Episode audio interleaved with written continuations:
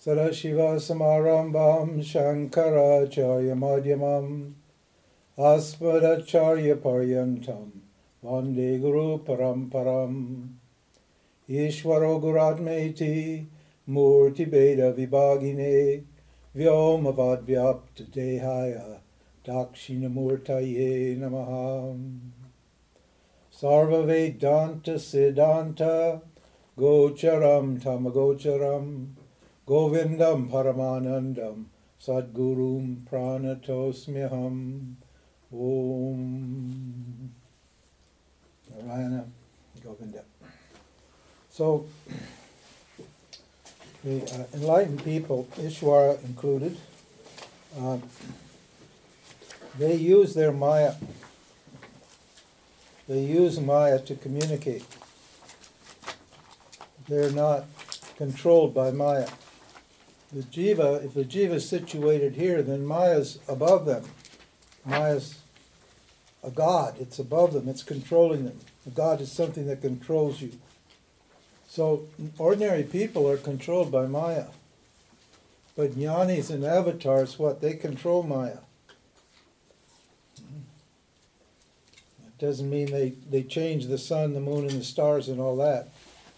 That's one of the big fantasies in the spiritual world is that some of these gurus they get people who are so intellectually dull that the people want to believe these miraculous things. So they tell you that they're actually controlling the wind and the sun and the moon and all that sort of thing.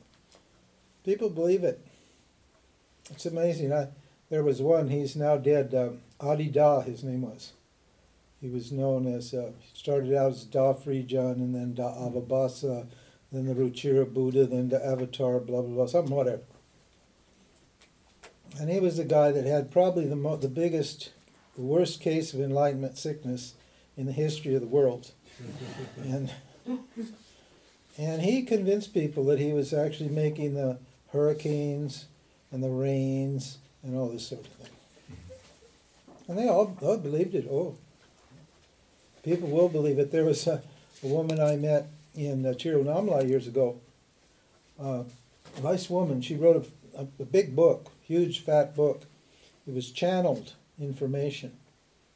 So she believed in all these extraterrestrials and, and ascended masters and so forth and so on. And she also believed that yogis can control the material elements. Now that they can, but not in the way that she thought they could. So she she rented this beautiful this apartment, and she spent a lot of money making it very beautiful. It was like a temple inside. It was very beautiful. She was an artistic and spiritual uh, type of person. The only problem was, it was India, and next door to the her beautiful apartment, which was upstairs, was the Indians started throwing garbage, and then they burned the garbage. So there was always garbage, you know, that's such a foul, disgusting smell. And then that smell would come up into her beautiful temple, and she couldn't meditate, and she was all disturbed. So when I was there, she got so fed up, she called a yogi in Bombay. She said, Oh, this yogi will fix it for me, she said. She called him, started talking to him on the phone, and she told him what the problem was. And she said, you, you really must make the wind blow the other way so the smell doesn't ever come into my apartment. she thought, you know, and when it didn't, I guess she, I don't know what she did. I never asked her. Um, because, uh, you know, human beings, I don't care who they are, are not controlling the five elements like that.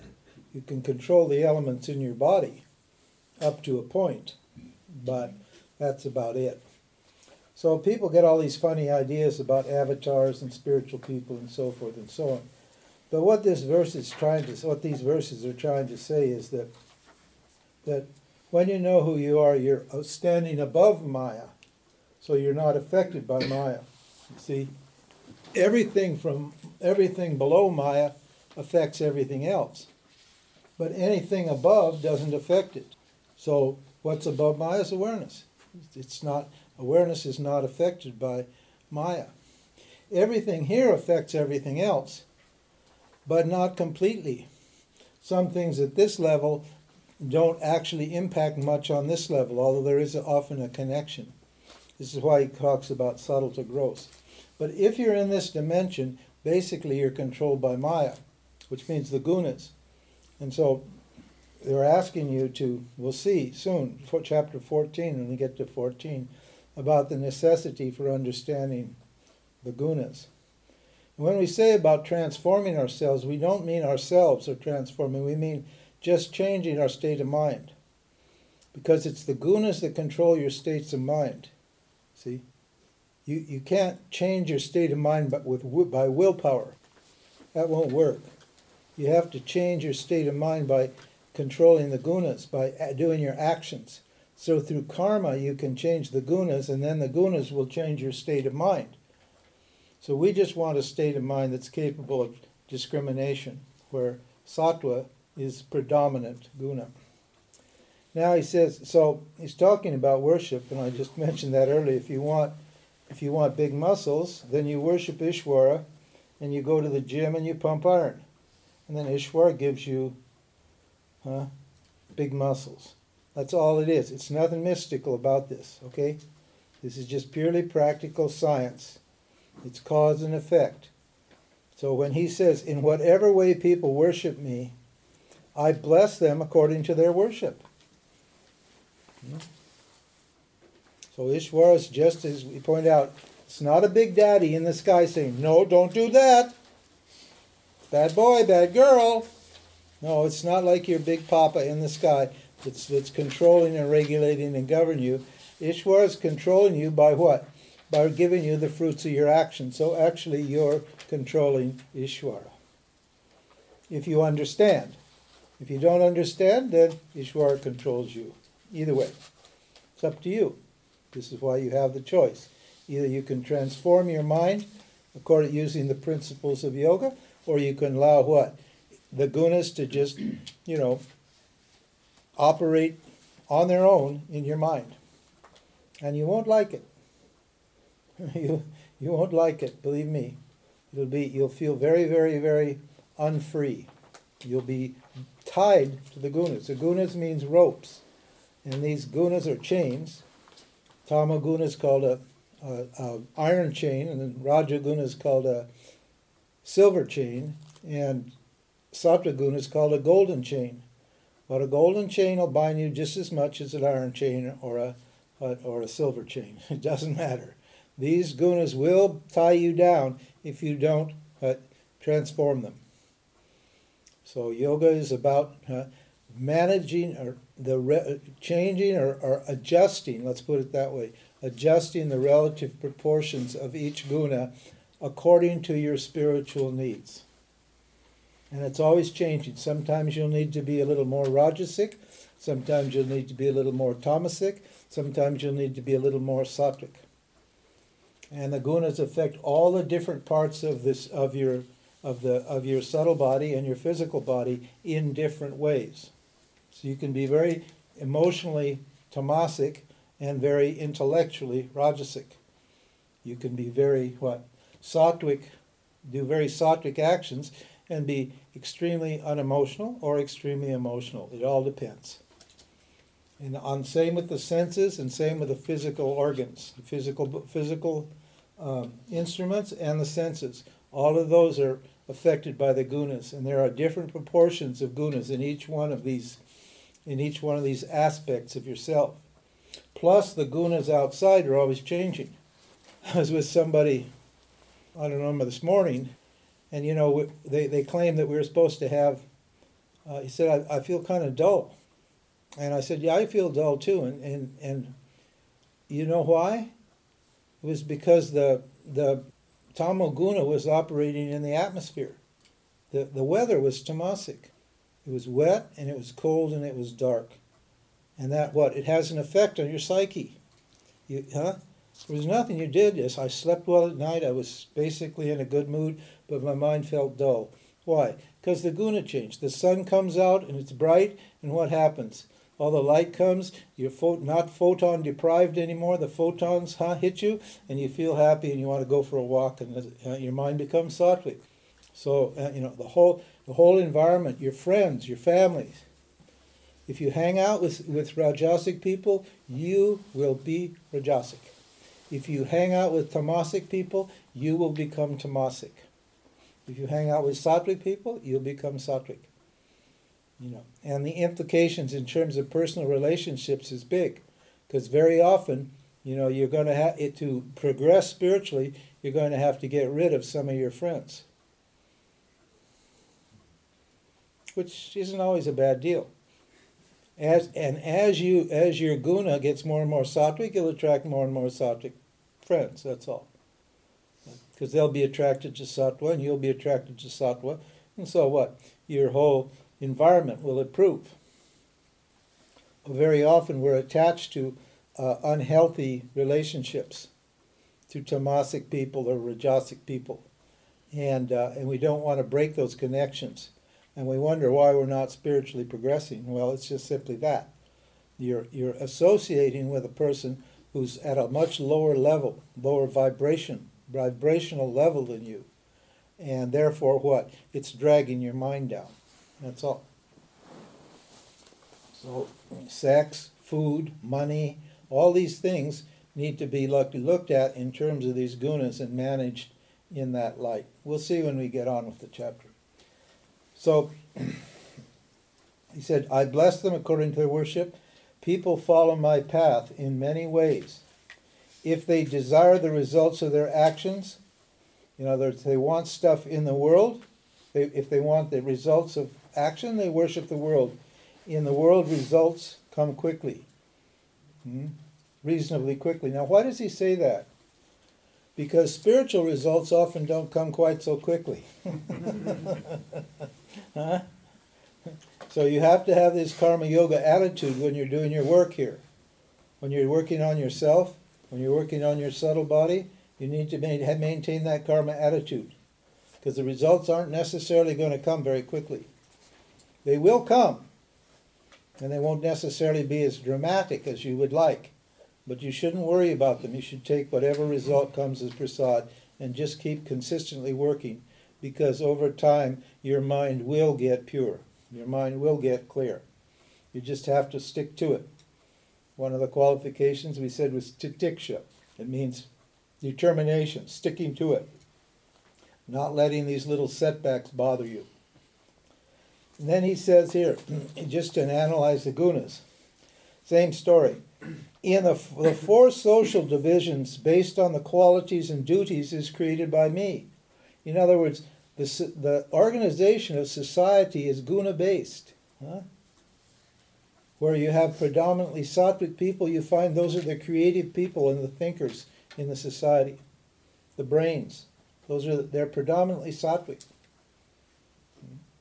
Where, you, where, where people are rajasic, you find them in the military and in, and, and in, uh, um, in the police in these kind of places where they're extremely active and powerful people.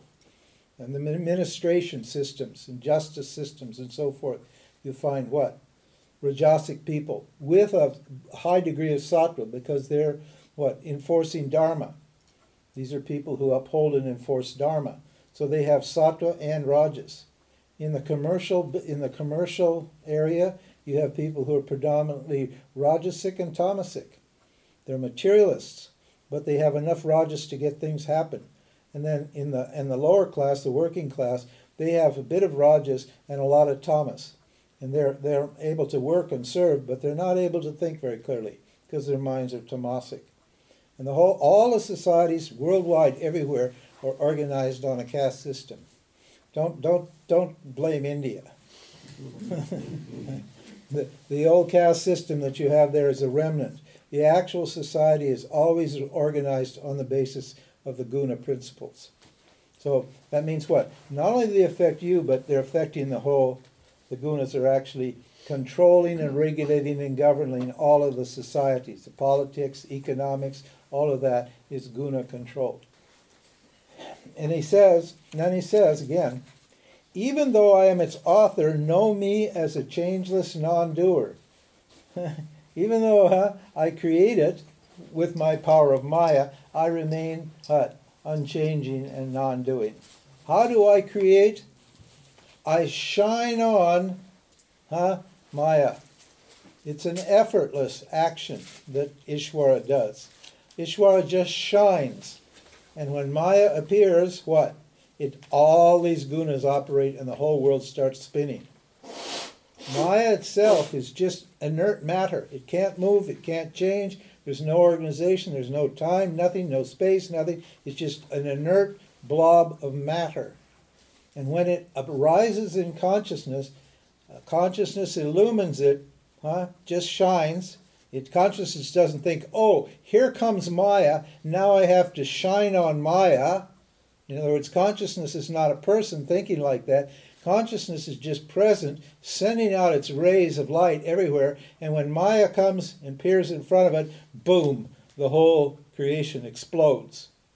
It's just projected, boom, like that. That's how Ishvara or Maya, that's how Ishvara creates.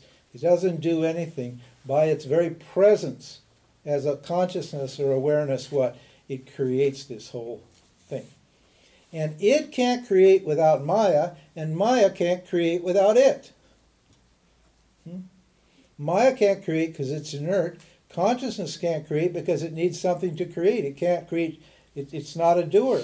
So when you get matter and spirit, consciousness together, then boom, you got creation. So everything in the creation is what? Com- all the jivas, all the conscious beings, are a combination of spirit, i.e., consciousness, and matter. And it's just our job to understand what the material portion is hmm, and what the spiritual portion is and not confuse the two. That's, that's what discrimination is. So he's saying it. So even actions don't affect me, nor do I long for results. So he's saying I'm not a jiva. Jiva what? Jiva longs for results. Jiva is doing everything for results. And, and the results affect the jiva. But the results don't affect Ishvara. And it doesn't long for results. It doesn't want any results. Why? Because it's purnatva. Purnatva means it's full. It's complete. No result could complete you. No action or its result could make you complete. You're already full and complete. So you don't long for any results. You're not a bhokta, a doer, a karta, or a bhokta, an enjoyer. If you know me clearly, you will not be bound by your actions. If you understand Ishvara clearly, you will get free of what? Of your actions. Because what? Jiva's identity as consciousness is the same identity as Ishvara. Just the upadhis are different. Just the five bodies and the, the three bodies and the five sheaths are different. But essentially, Jiva and Ishvara are the same. So if you understand Ishvara, you understand Jiva. If you understand Jiva, you understand Ishvara. Either way, self realization or God realization, this ends in the, the same result.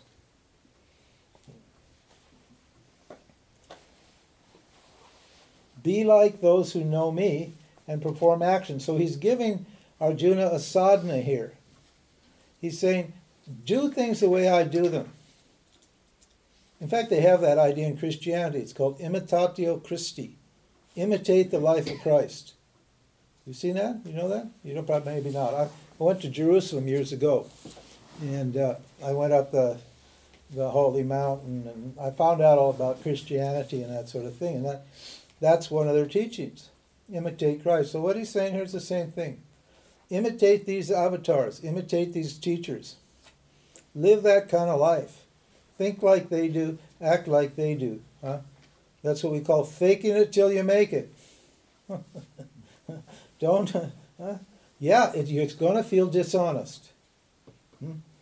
You will feel dishonest, say, claiming yourself as awareness. Not to everybody else, to yourself. You assert your awareness, your divinity, and you live the right kind of life. Live the life like an avatar, like a, like a pure saint or a holy person. And it, you'll feel like a fraud. oh, that doesn't feel right. I'm really a little worm. Oh, I can't say I'm a great, big, infinite, non-transcendental being. I can't say that. That doesn't seem honest. No, it's quite honest to say it. It's dishonest to say that you're small and inadequate and incomplete. That's the lie. so don't. If you act on the basis of that lie, what are you going to get? You're going to feel small and inadequate and incomplete. If you take a stand in awareness and assert yourself as uh, as consciousness, and take, treat your body as an instrument, as an object, and, and act in the karma yoga spirit, what's going to happen? The whole world will confirm your what? The, your your identity. You will gain the you will gain results that are equal to your identity, to your action, your mental action and your physical actions. The Ishvara will give you that moksha through that process. So we don't want to do that. Oh, it feels honest. One of my friends who was practicing said, I always feel like a fraud. I feel like a fake, like a phony. She said, Well, you're supposed to feel that way. That's normal. That means you're aware of how, who your jiva and what it's feeling like. And so, you know, so that's good. It's, it's pointing out this part, this attitude that you have in yourself that you think you're small and incomplete and inadequate. Even, okay, now he's going to talk about, this is a great chapter. Even sages are sometimes confused about action and actionlessness. Action means what? What's happening here? Actionlessness means awareness. Awareness is actionless awareness. That's called akarta. This is called karta or karma. The word karma or karta or doer, doership applies here. and what? And this is, an awareness or consciousness is actionless. So he says, people, even, even wise people are confused about this. He says, if you understand my teaching about action, you will be released from samsara. You should know which actions are sanctioned and which are forbidden by Scripture. If you have a doubt about what's what the right thing to do, then read the Scripture.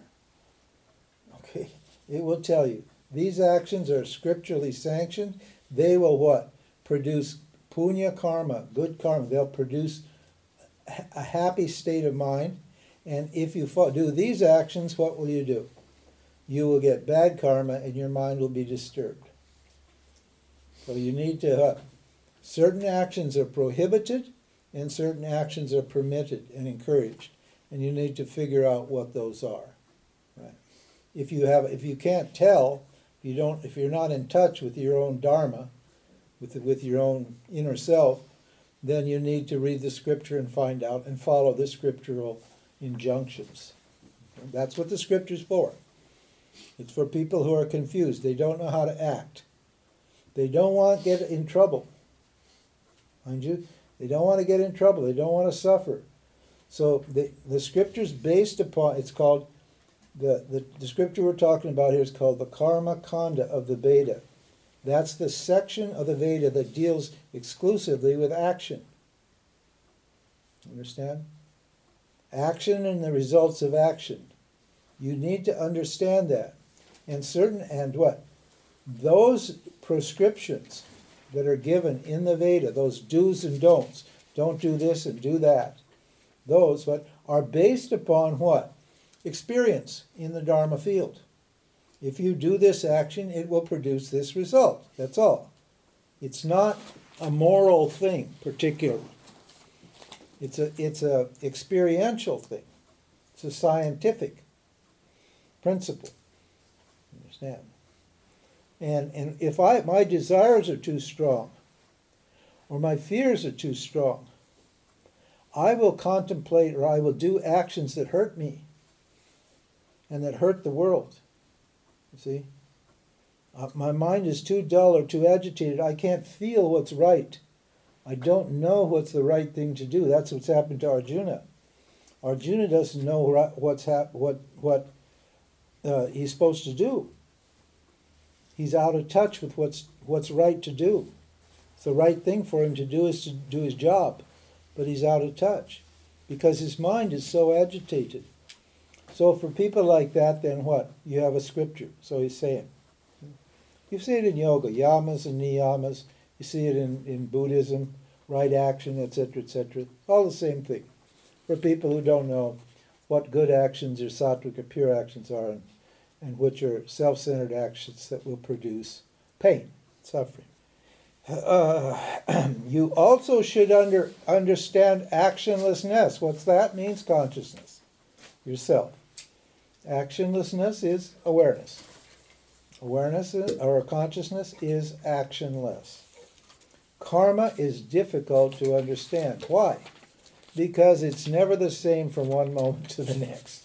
And in every situation, huh, in the same situation, a different response is often required. So there's no real formula you can use. There's two kinds of dharma called samanya dharma and vishesha dharma. Dharma also means re- to respond appropriately. That's another meaning. It's my duty to what, respond to what happens appropriately. Now, when I respond to, to what happens appropriately, I'm in a, in a field of rules, aren't I? We're talking now moral rules, okay? Rules. These are called universal values. That's called samanya dharma. Don't lie, don't cheat, don't steal, etc. Don't injure people. Don't harm, don't, don't kill, etc. Ten Commandments. Everybody basically agrees on those rules. You don't lie to me because you don't want to be lied to. You don't injure me because you don't want to be injured. You don't cheat me because you don't want me to cheat you. So we agree that what? Lying, cheating, stealing, and violence are not good. Those are universal values. All societies, all cultures, at all places, at all times, right, enshrine those values. Usually the legal system is based upon those values to some degree, to a large degree in some cases. Now, what happens is this on the ground every day, huh, I have to look at what happens and interpret whether or not my action is the huh, is the dharmic action in light of what what values are operating. In other words, we call that self and call it we call that vishesha dharma or situational ethics. According to the situation, I have to act. And it's not always clear what I should do, is it? Hmm? It's not always clear what values are operating. Sometimes you have to do a, an act of violence is, a, is the right thing to do. In this case, it's the right thing for do, Arjuna is to do an act of violence, isn't it? I know nobody agrees with that, do they? but it's appropriate in that situation because he hasn't put himself there. He didn't try to get there. The whole circumstances uh, his whole conditioning, the whole circumstances, everything brought him to that place. That means Ishwara has put him there for a reason. And now he's got a moral problem. Because he doesn't want to kill anybody, even though it's his job to kill. That's his job. We, society always has people who kill for it. You need people that kill for society. Otherwise, society would be destroyed because there's plenty of people out there who will kill just for the hell of it. They, they have reason to destroy you. And there's lots of those people. Look at what's happening in the Middle East now. Look at what's happening with terrorism and stuff. It's mad. These people are aggressive, angry people. They do not care. They don't care about their life or anybody else's. They just uh, got blood and they want blood and they want to kill and they will. Look at that ISIS in Iraq. You see how Dharma's going to correct those people? Look at them just walking around beheading people, kidnapping people, raping women, just like mad people, out of their minds. That's their program? Huh? Yeah, that's their program. And their program's going to get destroyed. If their program, so that means somebody's got to kill them. And they will. that's how it works? That's how Ishvara works. That's how karma works. That's how dharma works. Yes. But on an everyday level, never mind all that drama on that level. But on a personal level, I have to what? I have to consider how my values, the value of my values, and how they interact with the what? Universal values. So it's, it's sometimes it's it you should you sometimes you should say a kind word and sometimes you should say a strong word. In the same situation, it may be different. So that, this is why he says it's always difficult to tell what to do. This is why action it, it confuses people how to respond in every situation. And then he gives them a famous verse here. the one who sees actionlessness in action, or actionlessness as action, and action in inaction, in and action in actionlessness, is wise, is wise and has done everything that has to be done. That's a, it's a rather clumsy and difficult way of putting this situation. What it means is that a wise person, right, uh, when his body is acting, he knows that what? The gunas are doing the action. So even though he is awareness and is not acting, he what? He's actionless when he's acting. And what? And when you're asleep and you looks like you're inactive, when you're not acting, huh? You're actually acting, aren't you? Or like like I'm okay. Am I doing anything? Never mind the words. Forget the words. Just look and see.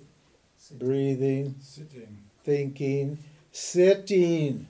Yes. You're never inactive. Even when even in sleep, you're active. How? Not physically, although your body will flap around. But then, since you're not there in the body dimension, you're not active. But what? What? Even in sleep, you're potentially active because what? The vasanas are still there. They're just not sprouting. They're actually vibrating. They're time sensitive, and when when the prarabdha karma kicks in, then those vasanas are going to sprout, and then you're going to be active. So even when you're asleep, you're? You're active. Even when you're not doing something, you're doing something. In other words, something's always happening here and something's never happening here. And if you understand that what this is and what this is, then you're what? You're free. You won't confuse yourself with what? With action and the instruments of action, with the doer. Moksha is just that. Just knowing the difference between satya, what doesn't move, huh? what doesn't change, and what does change. There's a part of you that doesn't change, and there's a part of you that does change. And what? And moksha for liberation is just not confusing the part that doesn't change with the part that does change. Now, if you say, if you say, I went to the supermarket, is that uh, is that an enlightened person? Would an enlightened person say, I went to the supermarket? yes and no. Huh? yes and no. In, in, what sense did he go and what sense did he not go? Hmm? The body went. But if you think you went when the body went, if you say, I went to the supermarket, then what? You've confused I, awareness, with the body. The body went to the supermarket. The I was already at the supermarket. the I pervades every every atom of these this apparent reality is pervaded by consciousness. Consciousness is everywhere present. So there's nowhere that consciousness can move to the supermarket because consciousness is already at the supermarket. Just like space pervades all the objects in this room. Question. Yeah. Would you then say then that you are uh, in a way identical with the guys from the ISIS? Uh, not identical. I mean, uh, but everything is consciousness, right? Oh, but not every, huh? Everything is what? Consciousness, but not everything is in the same order of reality. of consciousness. Th- Think of the, the man dreaming of white light in a dark room. Think of the chair and the, and the wood. Is, is Isis the chair or is Isis the, the wood? It's a chair? Yeah, it's a chair. Is it real? No. No. So even though they're both they're one, even though they're both the one, they're not identical. They're not the same. Reality is non-dual, but it has two aspects. One part, what doesn't change and is free, and the other part changes and is not free. That's true of every single thing. Every single thing, every single conscious being is what? Is a mixture of spirit and matter, consciousness and what? And matter. The matter changes and the self doesn't change. It's a simple, it's not easy. Why? Because if I say I went to the supermarket, I has jumped down, I'm hungry. Is I hungry? No, the pranamaya kosha is hungry. This sheath is hungry. The pranamaya kosha is your vital air sheath. I'm thirsty. That's here, in between these two. Huh? I'm sad. I'm happy. I'm happy. I'm sad. Happy. Sad. Huh? Does I happy or I sad? No. Where's the happiness and sadness coming from? From the material side. From the manomaya kosha. That's where happiness and sadness is. Those are gunas that operate. The I never is happy or sad. But you say, I'm happy, I'm sad, don't you? That means what? You don't know who you are, doesn't it? That means you've confused your emotions with yourself. You've projected your emotions onto this. we call it mutual superimposition. Either you think this is this, or you think this is this. That's called mutual. Huh? Either way, it doesn't matter. Are, are you sad? No. My, my mind is sad. I, I, my, I have sad feelings. I see my sadness. Are you happy? No. I have happy feelings. I see the happiness uh, in me.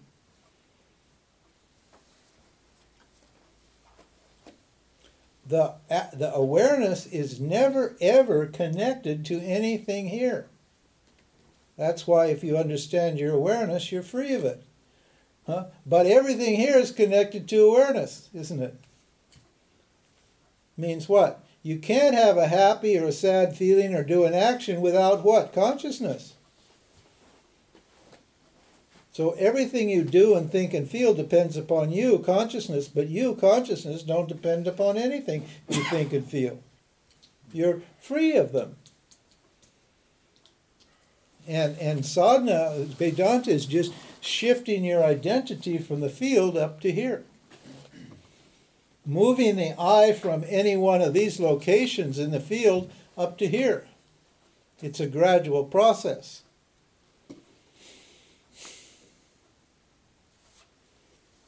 Because now the I has got all identified here. I'm happy, I'm sad, I'm oh I'm I I'm I think. How about that?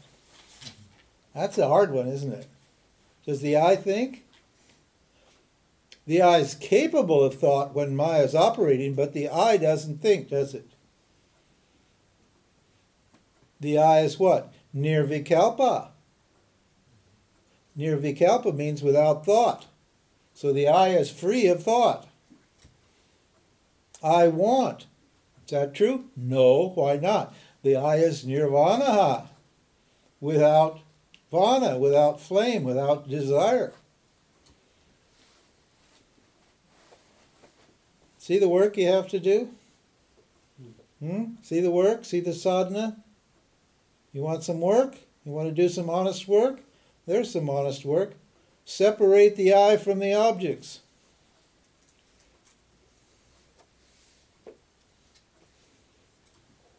It's not going to change unless you change it. The, uh, your identification is going to remain here with your thinking, with your feelings, with your, your, your appetites, with your actions, and with the bliss. That's the bliss sheath. That's where everybody wants to go. But even bliss is what? Even bliss is what? Changing. There are three levels of bliss Priya, Moda, and Pramoda. And it's not always there, it comes and goes.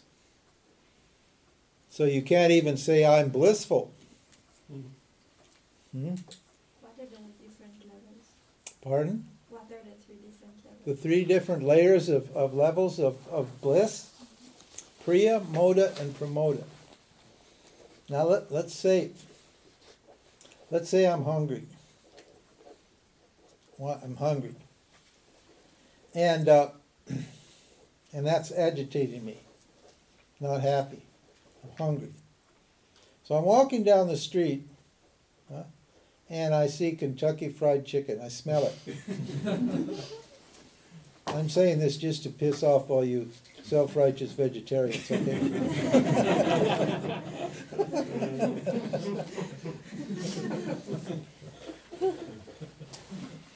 so I smell, oh, the Colonel Sanders secret blend of herbs and spices, 11 secret herbs and spices. Ooh, that greasy tamasic stuff. Mm. I feel, huh? Even I haven't even walked in the door, but I started to feel happy right away, huh? That's called Priya. When you when you're close to the object of your desire, huh? You start to feel a little happy. Not real happy, but a little happy. And then you walk in and you look at the menu and you see all that greasy chicken and those lovely french fries dripping in fat and grease. Huh? And that oh man, and you're close, and you order, and you see the man, huh? And you see the man actually he's putting it in your little box, you know, your little chicken box. You know now, oh boy, this is good. Then, huh, the joy gets even greater. Huh? You pay your money, and now it's mine. You still have, you're still not all the way there. You run over to the table, you rip off the top, and you Pramoda. You totally won. You've assimilated, huh? And you feel totally happy and you experience bliss. That's what happens when you get what you want. You go here. But the bliss is in degrees and it's on and off depending upon your desires. So to say I'm blissful means what? No, you're not blissful. You're the knower of the bliss. So at every level of experience, there's what? There's a superimposition there's a confusion huh, between what? Who I am and what I'm experiencing. Between my ego, the experiencing entity, the doer, and what? And myself. There's always a confusion. And Vedanta is removing that confusion. Nothing's going to change physically. Discrimination is not a physical change. Discrimination is what? Uh, a change in your thinking, your understanding. Because the only thing that's preventing the problem, the preventing the happiness, is the belief that you're what? You're one of these things here. You're your body, you're your feelings, you're your thoughts, your your desires, your what, whatever, your religion, your name, whatever. Some object. You identified and you've identified with some object here. And so we've got to put your identity back over here where it belongs. Your identity belongs here. It doesn't belong in this field. It's called it's called Atma, Anatma, Vivekaha. Viveka means discrimination. Atma means awareness. Anatma means what? The objects appearing in you at any moment means the thoughts and feelings arising in you at any time. 19. The sages say that a person is wise if his or her actions have been burned in the fire of self knowledge. Self knowledge means what? Discriminating. Hmm? That will destroy your karma. Why? Because it will. If you see that you're this, you can't be two things at once. You can't be actionless awareness and the doer at the same time. It can only be one or the other. Because the mind only thinks one thought at a time. Either you think you're this, in which case you are, or you think you're what? The doer, in which case you're the doer. Understand? Such people, what are, the, what are these people like? Again, he's going to tell you what it's like to, to know who you are. Such people act without desire for the results of their action. That doesn't mean they don't act, it means they just act.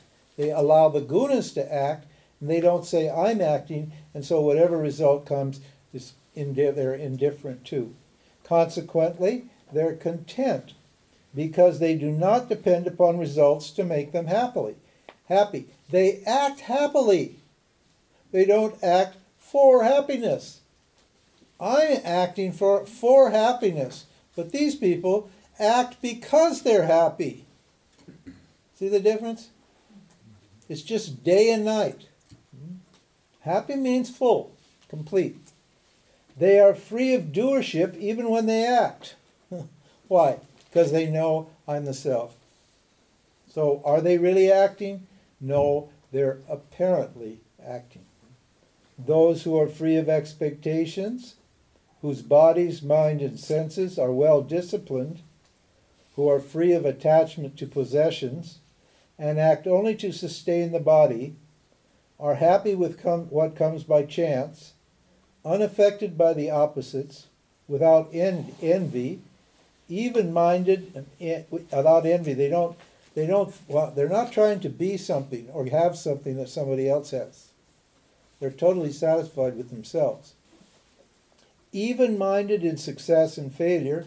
You're a success when you know who you are. That's what success is. it doesn't matter what happens in the world. You're successful because you what? Discovered who you are. That's success. That's how we define success. And free of the need to act while acting. They don't they don't need to act, but they act. What? They allow the gunas to act through them. They're instruments of what? Of Ishvara's will. The karma of those who are free from attachments, whose mind have been liberated by self knowledge, and perform action as an offering, is completely cleared. Not driven by karma anymore. Sacrificial spirit, verse 24. The means of offering is the self. the offering is the self. Brahmarpanam, Brahmahavihi, Brahmagna Brahmanahutam, Brahmevate Nagantavyam, Brahma Karma Samadhina, Hari Om. That's the chant. They do it at the at at, uh, at, at the food. It's a grace. It says what? The means of offering is the self. It's taken from a, a ritual. The means of offering is the self. The offering is the self, offered by the self into the sacrificial fire, which is also the self. The self is indeed obtained by the one who sees everything as the self. Question, sir? I noticed a question. Yeah. It means everything's the self. It means see everything as the self. See, see the one who's acting as the self. See the doer as the self. See the offering that you're giving, the actions that you're doing. See those as the self. See the results as the self. Huh? See your friends as the self. See your wife and kids as the self. See everything as the self. See the sun, the moon, the stars, and the self. Look at things this way. That's what it means. Because why? Why can you do that? Because everything is the self. That's why. Don't believe the Maya. the Maya tells you it's not me, doesn't it? The Maya tells you that's my wife, that's not me. Huh? Doesn't it? The Maya says that's my body, that means it's not me. no, your body's the self. Your mind's the self. Your wife's the self. You can't say you're enlightened, but my wife's not enlightened. Can you say that? If you're enlightened, your wife's enlightened. Everybody, everything's only the self here. Right? He says, if you have that vision, if you see like that, huh, then what do you do? You, you, you, that you will obtain the self. What you will discover that that's the truth. You're already the self, so it's not hard to obtain. You'll just remove this negative way of thinking about things, this dualistic way of thinking about things. Hey, look, if you're me, am I going to hurt you? Am I going to lie to you? I'll lie to you and cheat you and hurt you if you're not me, maybe. But if you're me, will I do that? I won't do that. Why not? Because I love myself more than anything. And if you're myself, can I hurt you? Don't you love yourself more than anything? Does anybody uh, not love themselves more than anything? Because if you if you say no, then you're a liar.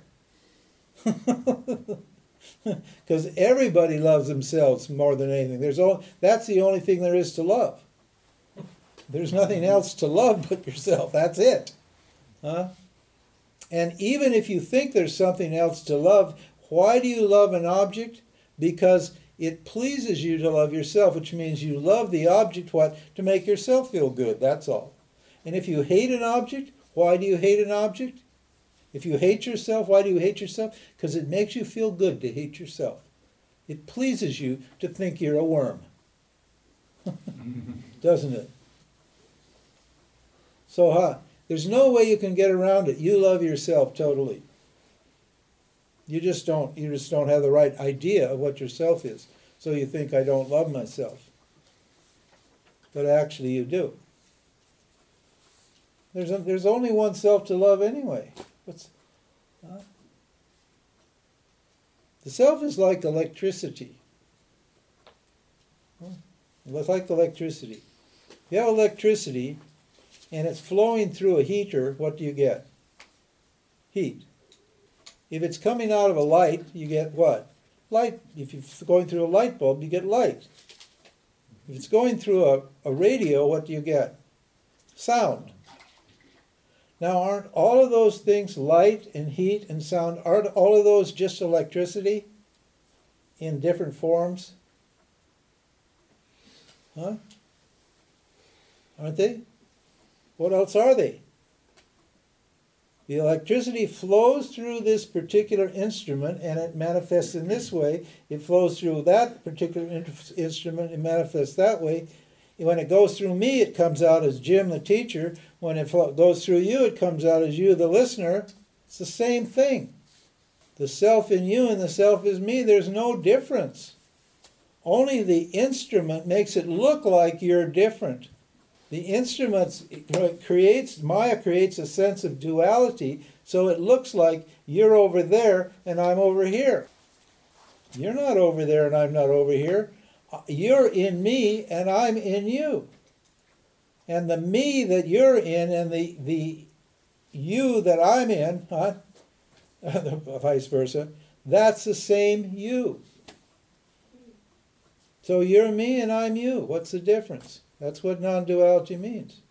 Only when I look at myself from the body level, it looks like you're different. If you don't say a word, we can make other differences when you open your mouth. Then you can pretend that you're different from me. You can give a bunch of words that will make you think you're different from me. But if, if you don't say anything and I don't say anything, what do you see? You see a body and you see consciousness. Do you see a different consciousness in every person? No, you don't, do you? You don't. It may look like it's a different consciousness if you what? You associate that body with the consciousness. But it's not. And even the body's the same. What? The body's just five elements. Your body's five elements and my body's five elements. The only thing that's different is the name and the form. That's all. So, where's the difference? On the physical level, we're just matter, and on the spiritual level, we're just consciousness. So, where's the difference? The only difference is the name and the form. That's it. And how real is the name and the form? How real is the chair? I only see wood here. Is the chair have any any existence apart from the wood? So we're all one. There's only one of us here. Yeah. Now he's going to talk about a lot of different sadhanas here, a lot of different things you can do, but the important thing doesn't matter what you're doing to achieve this understanding. The point is, you have to like. He's still talking about karma yoga. We're still in the chapter on karma yoga. He's saying the important issue here is what that you make an offering. That you've got to give away this sense of duality by offering your actions. With this idea that we're all one, what? I give away whatever I've got. To, I offer it to Ishwara. That's the proof. Uh-huh. If you can let go of anything, if you can offer anything, if you let go of anything you've got, then you're free. And so he's saying these are these are these kind of people, this is how they get there. They get there by giving it away. And when you get there, you can give it all away. Because you know none of it belongs to you, you're always okay. With or without anything, you're fine. So he gives a whole list of different sadhanas that you can do. Karma yogis perform rituals to invoke the deities, while contemplative, contemplative renunciates offer their lives into the fire of self knowledge. That's what you guys are.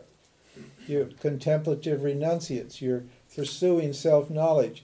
So you're dedicating your lives to what? To knowing who you are. That's what it means. Others sacrifice their senses to the idea of self control.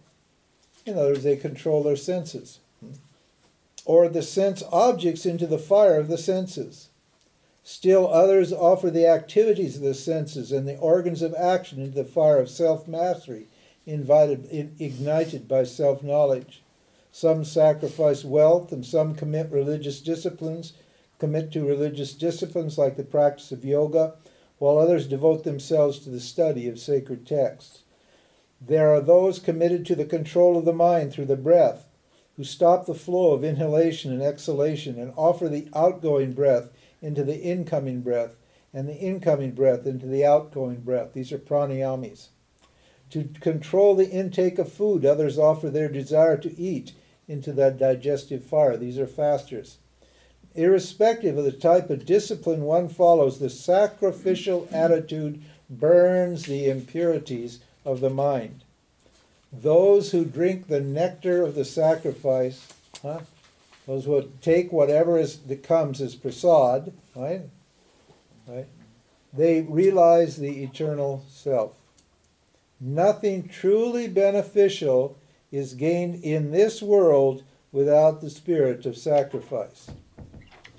How then can anything be gained in the next? He means in heaven. He's talking to the Vedikas here. Various religious disciplines are offered in the Vedas.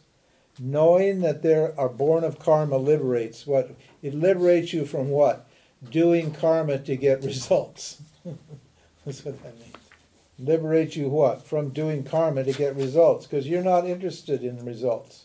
You're interested in a pure mind. That's the result. But all of these people that are following rituals, they're looking for specific results, aren't they? Which means they're going to go to one loka or another. It means they're going to have one experience or another. But when the results of the action burns up, then what happens? They have to go back and do the action again to get the next result. So they're stuck in ritualism in doing actions over and over and over again. Sacrifice motivated by self knowledge is superior to sacrifice with material objects because action itself is resolved by self knowledge. That means when you get self knowledge, you're free of action. Whereas if you just act for particular results in the world, you're not ever free of action. You have to keep doing. You remain a doer till the day you die. Realize the self through prostrating, inquiring, and service. The wise, who have the vision of the truth, will teach you self knowledge. When it removes your self ignorance, you will see all beings in yourself and in me. Here, in, in yourself means in uh, jiva and in consciousness, which are the same. Self knowledge can redeem even the greatest sinner, so don't feel bad you're a bad person, you can get there. All you have to do what? Is resolve. You have to make up your mind that's what you want. And then you can overcome any kind of uh, un- uncomfortable or unpleasant vasanas. Just as fire reduces wood to ashes, the fire of self knowledge reduces the results of actions to ashes. That's why the sannyasis wear ashes on their body in, in India. It's a symbol of the fact that they're they're no longer what? Bound by action. They've destroyed or burned up their actions in the fire of knowledge. They've cleared their karma by what? Their vasanas have been burned, their karma has been burned by knowing who they are. And therefore they wear those as a sign, a symbol of that knowledge that they have. Those there is no purifier equivalent to self-knowledge.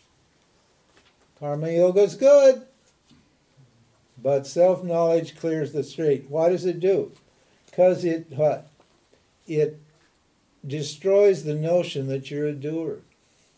In karma yoga, you're still a doer.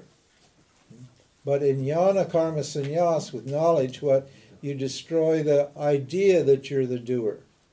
And so you purify not only your actions, but you purify or get rid of the doership. It's that doership is that feeling that I have to do something. That feeling that when you wake up in the morning, you have to do this and you have to do that. You must do this and you must do that. And if you don't do something, it's going to be awful. Who knows what awful results will come if I don't do it?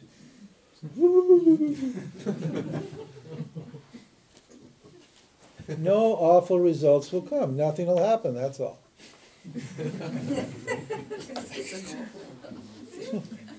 and that for a Rajasic people is an awful result. Rajasic, Rajasic people can't stand nothing. They can't stand quiet. They hate quiet. If you put a Rajasic people in a quiet environment, you know what he'll do? Turn on the radio. they, they cannot sit still with their own minds. They're, it's so embarrassing to them. If they turn on the radio or have something distraction or TV or they have a bunch of kids around and dogs barking, they're fine because then their mind is always paying attention to something outside. But if they have to sit quietly in a quiet environment, their minds drive them crazy. They hate it. They want a really disturbed, distracting environment, and they love it then because they don't have to look at themselves and avoiding their own minds because their minds are messy. That, that kind of mind is a really messy mind. It's painful, it's ugly, and no, they don't know how to deal with it, so what? They just live in distracting environments. That's all. That's all. But self knowledge, what? It destroys that doer, that feeling that I have to do. That's the point. You don't have to do anything. There's no law that says you have to do anything. No law. You can do what you like. Take the consequences, yes. You can act you can act in any way you want. You cannot act altogether. That's what these wise people know. See, it's that feeling that I have to, I'm supposed to do this that's such a problem. That's what makes you old. That's what makes you worried. That's what takes the spring out of your step and the gleam out of your eye and the smile off your face. Huh? It's that feeling I have to do. You become boring. You just become like a robot. There's no spontaneity or freedom anymore because this doership has got you. So he said, and the only way you're going to get rid of that is what? Understanding you're the self. Just, there is no purifier equivalent to self knowledge. Prepare the mind. Here, here's the whole essence of the Gita right here. Prepare the mind with the karma yoga attitude, and self knowledge will automatically arise in it. It will just automatically happen. The right time, but it'll become clear. That doesn't mean what? You shouldn't keep studying and going to satsangs and thinking and doing your jnana yoga. You should keep doing those too. But you need to have the karma yoga attitude with respect to your action and its results. And you keep studying, you keep working, you meditate, you pray, you do all these various things, discriminate, and, and one day, click. That's it. Your identity will shift from here to here. Yes, sir. Uh, could you talk a little bit about karma yoga with respect to um, siva? Because karma yoga is often reduced to, uh, for example, especially in ashrams, reduced to Seva. seva. Yes. Oh yes, seva. So. Well, example- yeah, you know, I, I was afraid to talk about it here because it's an ashram. I don't know what you people think, and I want you to love me. No, my, my question is: Is it possible to do karma yoga in a paid job, for example? Sure. Absolutely. Absolutely. Absolutely. In fact, that's what he's doing. That's what he's saying, isn't he, Arjuna? This is your paid job. This is your day job. Better do it as karma yoga. Huh? His day job is killing people. He's a warrior. That's what he does. So that's the whole idea here in karma yoga is you don't run to an ashram, you don't go to the cave, huh? You stay right where you are and you change your attitude. Now, having said that, if you're in the wrong you and you need to enjoy what you're doing, that's part of karma yoga also. That means if you're in a job that you don't enjoy, it's not necessarily because the results that you're getting are not what you want. Sometimes it is. Sometimes it's because you don't belong there. It's not your swadharma. And then you can do karma yoga till you're blue in the face and it won't help you at all. Because you're in the wrong situation. You're in a situation that's contrary to your own nature, your swadharma, and you're agitated because of that reason, not because you're not getting the results you want in your job. But if you like your job and like what you're doing, and you're agitated there, then yeah, the solution is what? Just do karma yoga. Within the job. Yeah, within the job. Sure, because what the boss thinks, huh? Say you have a boss. Now, do you have control of the boss's mind? You're the same. Huh? No, they're not. with the boss. No, huh? You are one with the boss. Well, then you don't have a problem. but a karma yogi doesn't know he's one with the boss. A karma yoga, a karma yogi thinks he's different from the boss. That's the problem with huh? Now? Now you you may have a certain impact on the boss because the boss needs you. Because you know, boss is not a boss unless he's got you. So you do have a certain control over the boss. On the other hand, the boss isn't the only situ only part of it. Like in a work situation, say where you're in a complex situation where there's a lot of employees in a business, and all of those people are what influencing all those other people, all their thoughts, huh? So every action that comes out is what has to take into account all the people in the environment. And then each one of those people in that environment is connected outside that environment to other people. So when something changes in the relationship outside, it changes something on the relationship in the environment, and that changes their relationship to you. Huh? That changes their actions and what they do with reference to you, how they think about you, how they feel about you, what they do, and so forth and so on. So you never know what's going to happen. You can't control it. It's a good example, or the stock market. There's another example. Huh? There are so many factors operating there that you can't control it. The individual unit can't control it because the big mind or the total mind is what? In control. And the needs of the total mind come first. That's the rule. So what do, what can I do then to maintain my equanimity? Offer my actions as a worship, make a contribution, and whatever comes, whether I like it or not, I say, Thank you, Lord, that's good. And you make an adjustment on the spot. And your mind stays calm. And it does you don't care what happens. You do your action, you get the result, and you just say, ah, That's up to you, Lord. Huh? You leave it up to the field. And then you and then all that agitation is gone. As soon as you offer it, then what? All that anxiety about the result is gone. So now you're free to act creatively.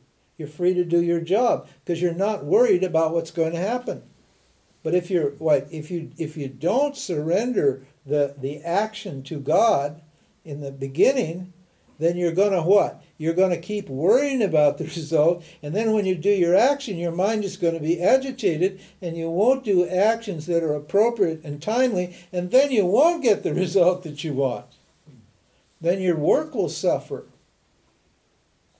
So the karma yoga attitude, what makes you very efficient. In fact, one of the definitions of karma yoga is skill in action, but that's not correct.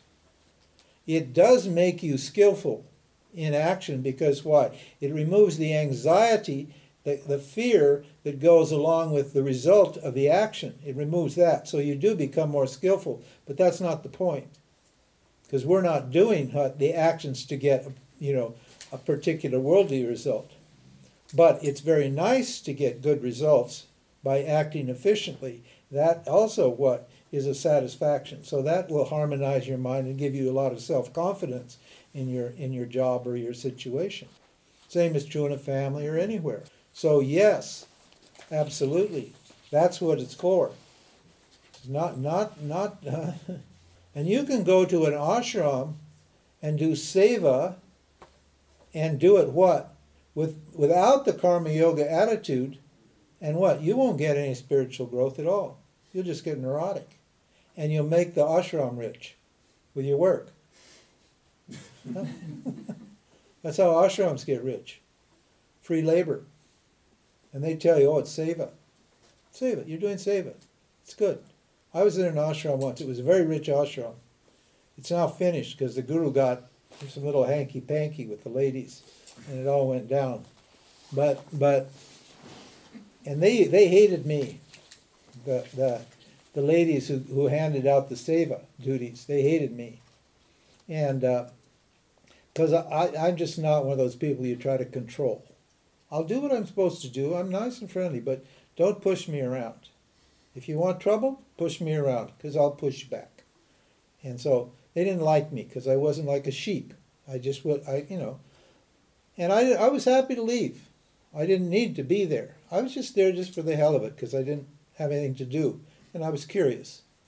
So they gave me the worst jobs. Absolutely the worst jobs, cleaning the toilets and doing all sorts of stuff. Things nobody else wanted to do, they'd give to me, see?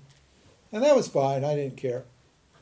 And one of the jobs they gave me was to clean the pots and pans, the dishes.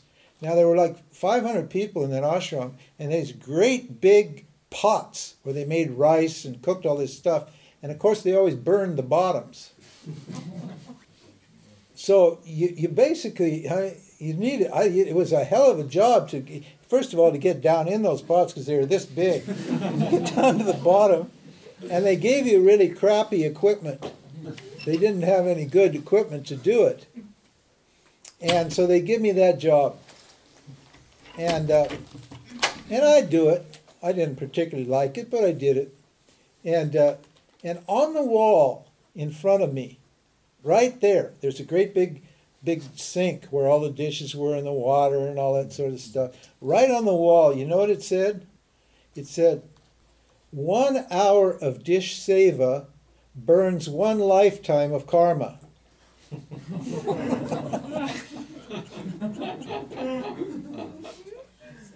and that was karma yoga for them. means we got some fool right, who's ready to work his butt off so he don't have to pay anybody to wash the dishes. Because he thinks he's what? He's getting rid of his karma by doing that. I wasn't, I was getting more karma, I was getting dishwashing karma.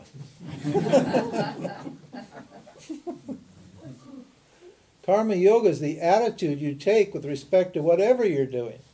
It has nothing to do with the karma at all. It's purely an attitude that you take.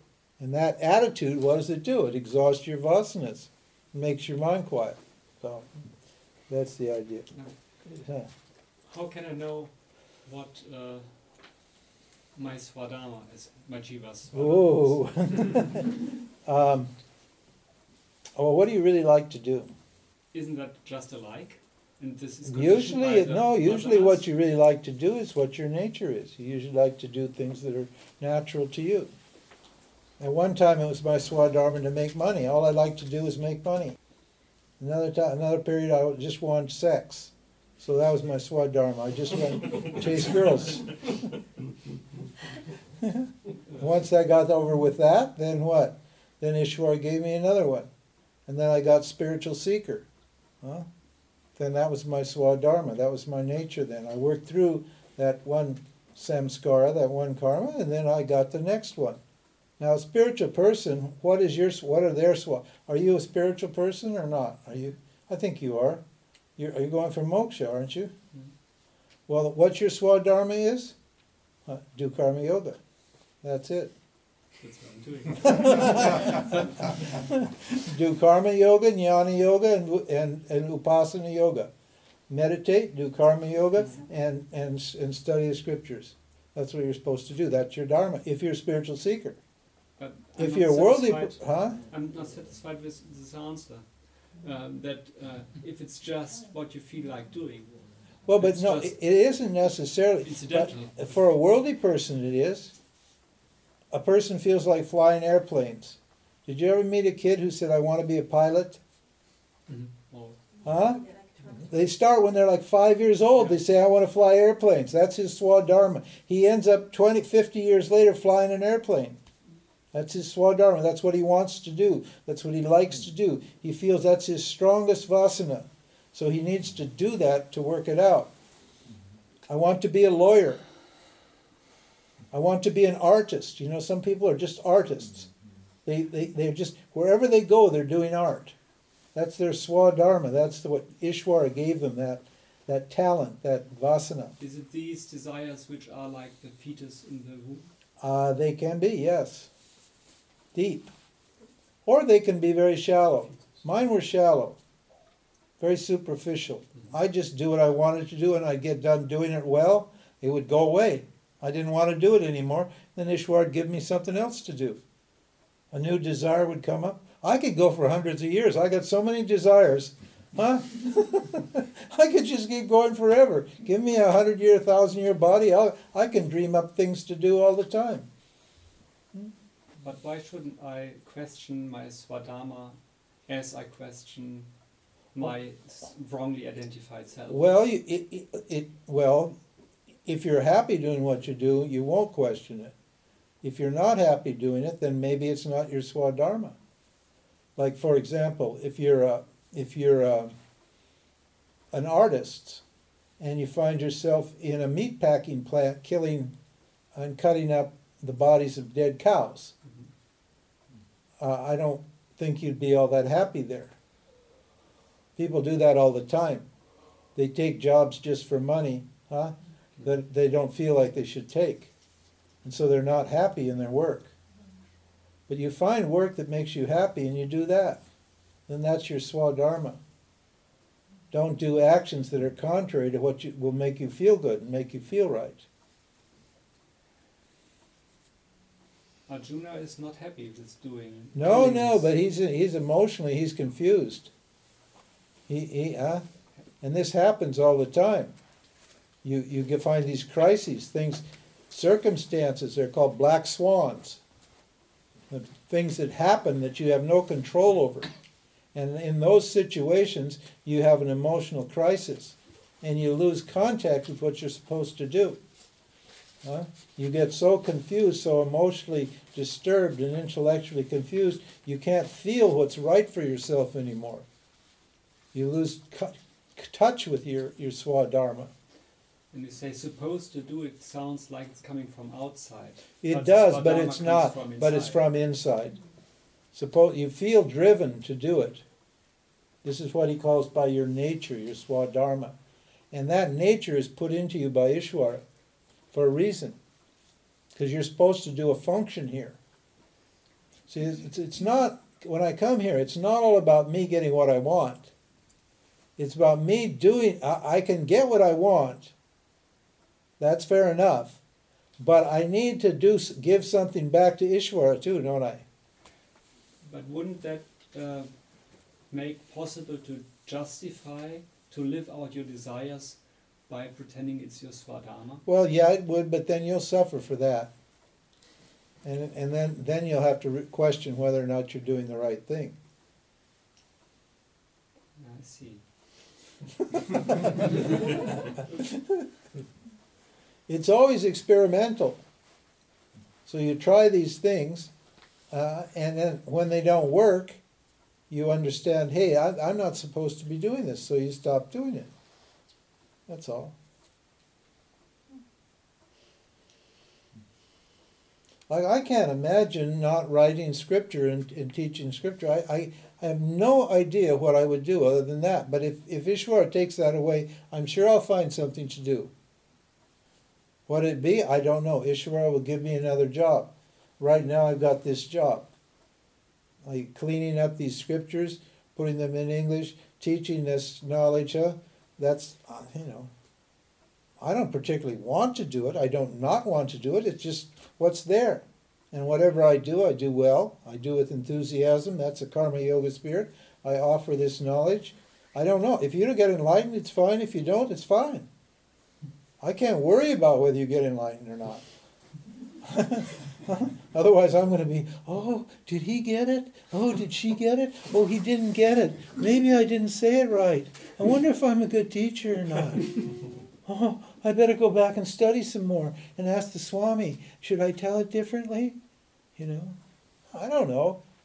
I just like doing it. I just do it. You know, it's up to you. You know, and that's the I don't know what you know. You you'll find whatever whatever is in front of you is usually what your dharma is. If you're confused about your swadharma, forget it. Just do what's in front of you in the karma yoga spirit, and, and worry about your swadharma later. But in, but but in this case, if you're if you're sincere about seeking, then this is telling you what you're supposed to do. If you if you say I'm a if I want moksha, if that's what you say, then the scripture is telling you what your dharma is. Your dharma is to what? Do karma yoga, do upasana yoga, do jnana yoga, right? discipline your senses, look at your values, etc., etc., etc. The whole, the whole, your whole lifestyle, all of your actions are what determined by the scripture. Just do what it tells you. That, that, because that works for anybody that does this is going to get moksha. That's what the scripture is. You can count on this. This is just it's like a contract, black and white. If you huh? If you fulfill if you fulfill the duties and the obligations here and satisfy the qualifications, you'll get free. It's worked for thousands of years, it's going to work for another thousands of years. It's going to work forever because it's the truth. So this you just take this and you just throw out your that's what I did. I got so tired of, of being in charge in my life. And I got so bored with myself. I thought, oh God, I've known myself for 25 years. I, I, there's nothing more to know. I'm not interested. I think I'll just let Ishwara do it all. So I just figured out what Ishwara wanted and I just did it. That's all. I'm just a Vedanta computer and it's fine. I don't have one original thought. And,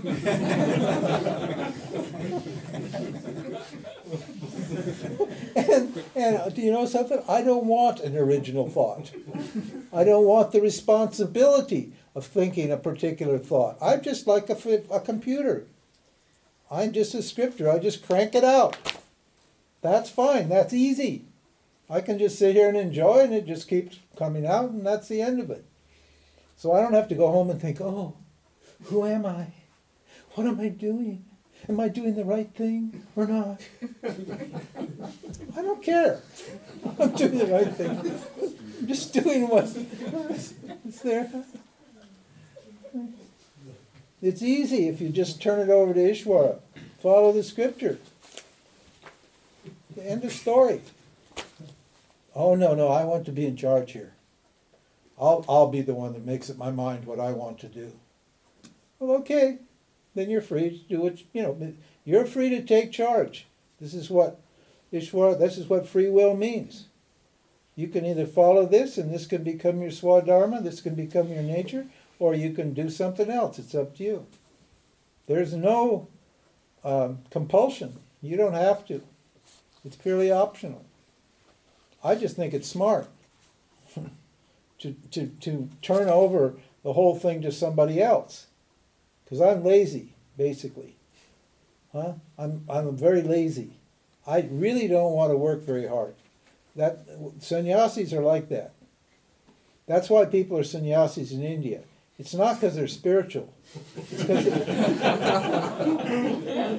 It's because they're lazy. the Dalai Lama said, when he asked him, he said, I'm very lazy. And you see these people, these sadhus in India, my God, they don't do a damn thing. They just sit there.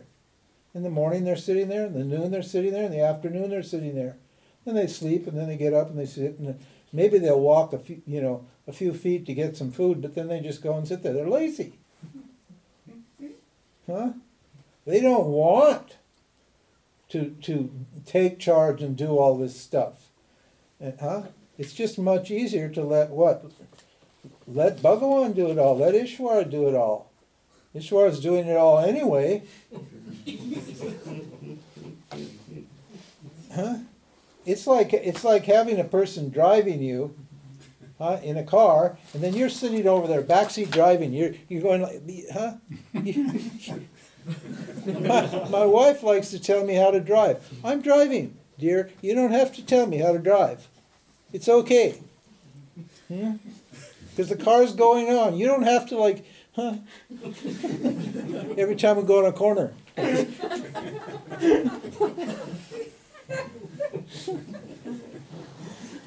it's already happening. Take it easy. Where are we here? Is that it? That's it? Yeah. It's over? huh? What verse? Or where are we at? Oh, no, no, we are. No, we're done. We're on chapter five. Huh? Yeah. Okay. Again, Arjuna's going to have another one of his fake doubts. You know, one of his convenient doubts. Oh, I don't get what you're saying, Krishna. You know, he's misunderstanding because he doesn't really want to hear it because he's got an agenda. Huh? These jivas, I tell you, they're so useless. really. They've always got a, they're always trying to wiggle. They're like lawyers, you know, they're always looking for a way out. You know? There's no way out. Just surrender, man. Relax. Surrender. Turn your life over. Let Bhagawan do it. Let's do what he says. It's easier. If you're so wonderful, why aren't you happy? Right? If you're so smart, if you're a big doer, then why aren't you happy? Huh? So, uh, you know, that's what I figured out. I figured out, hey, if I'm so wonderful, why aren't I happy? And then I realized, oh, I see. I don't know a damn thing. When I met my guru, then that's what I re- I did all this spiritual stuff for four years. And then I realized it didn't work. There's something wrong here. You know, I, I obviously it's my problem. There's something wrong with the way I'm seeing it. And then I met my teacher, and then he says, "Hey, just surrender here. Just take it easy. Just surrender. It's easy then. Turn it over to Ishwara. Don't don't think you've got to do it all yourself. He's telling you how to do it, not forcing you. It's up to you. In fact, in this this section, this is all about self-effort. The next section, we're going to talk more about Ishwara.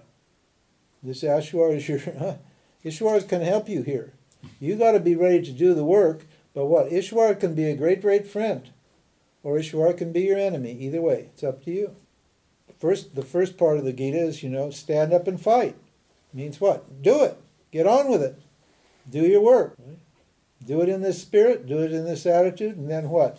Then we'll give you a little more information to make it easier for you and eventually you'll get free.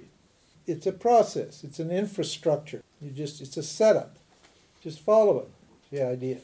Use your discrimination to separate the subject you from the object. Okay, tomorrow 9:30. God bless you. Take it easy. Thank you for listening to the talk of James Swartz on the Bhagavad Gita, recorded at Yoga Vidya Bad Meinberg near Hanover in Germany. More information on shiningworld.com and yoga-vidya.org.